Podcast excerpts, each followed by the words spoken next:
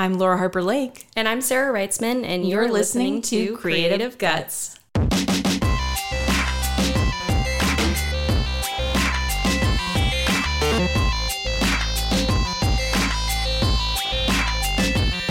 Hey, you courageous cats. Sorry, friends, there's no shortage of alliterations over here. We're back with the eighth installment of Creative Catalogs. In these mini episodes, we'll be telling you about the cool stuff that we're into these days. As per usual, we're going to feature things that are local to us in New Hampshire, but we'll also be featuring things from all over the globe. Here's what the Creative Guts team is digging lately. Sarah, kick it off. Friends, are you done with your holiday shopping? We are in the thick of gift giving season. My family has actually shifted to a gift free holiday season, which is a massive sigh of relief. So my shopping's pretty easy. We do cards and stockings, and that's it.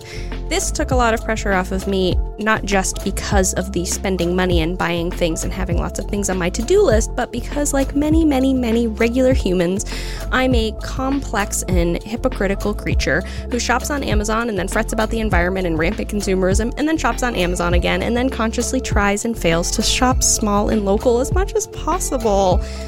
Being alive is exhausting, It's so tough. but I digress.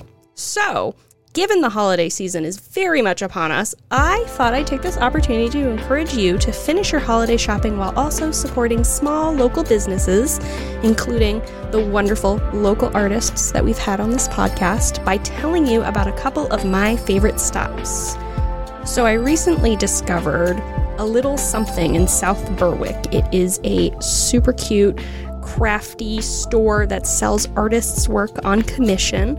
You can find them online, a little something sobo.com. That's cute, right? Very Sobo cute. for South Berwick.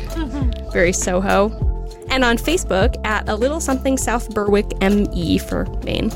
Uh, and similarly, I also have the Durham Main Street Makery in my backyard. You can find them online, mainstreetmakery.com, and on Facebook at Durham Main Street Makery. And I'm going to give sort of a bonus nod to My Country Story, which is in Dover. You can find them on Facebook at My Country Story. And a bonus nod to Good Juju in Newmarket. They're also on Facebook at Good Juju by CC. I do not shop those last two as much, not because they're any less amazing, but just because the Main Street Makery is so, so, so convenient to me. It's right in your backyard. I can walk there. Yeah. So that's all I have for today. My four favorite craft stores. Go and like get some stuff. They all have, you know, locally made soaps, locally made jewelry, locally made, you know, art prints. If you want to go the art route, they'll probably have lots of holiday theme things like ornaments. They're also like big hint the best place to buy really nice cards that are done by local artists. Uh, you can get things like coffee mugs, and I could go on and on and on and on and on forever. Just go see for yourself. All right, Laura, what are you sharing today? All right, first on my list is a very hard to pronounce name. so do not hold me to this, but I believe it's pronounced the Obanoth, which is by Hannah Webb. She is an artist that goes by that name on her Instagram and her website. She is a painter and muralist based in LA that has a very unique work. She uses a square brush without blending her colors, but rather making pure rectangle or geometric shapes, layering them on top of each other to create very cool pieces.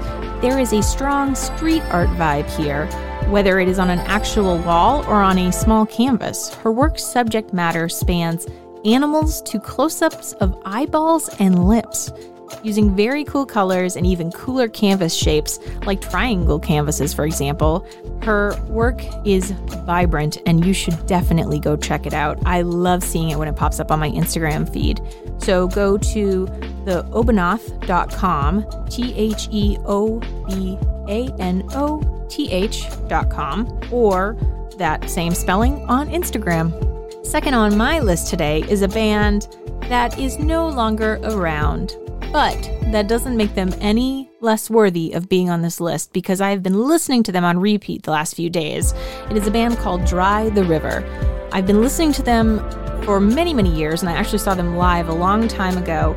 Um, they are an alternative rock band from London, and their performing years were from 2009 to 2015. I think I saw them right when they first started out in 2010, maybe, um, in Boston, and I was so moved by the vocals.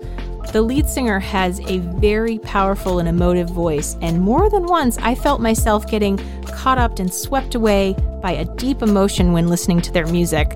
Shallow Bed is my favorite album of theirs, and Weights and Measures is probably my most loved song of theirs. For a taste of this beautiful song, when we post this episode on our Facebook, we'll also include the YouTube link to this music video. But you can look them up on uh, YouTube and also um, drytheriver.net. They still have a website up with uh, links to all of their music and stuff. So that wraps up today's installment of Creative Catalogs. We hope you enjoyed these bonus episodes as much as we enjoy reading them.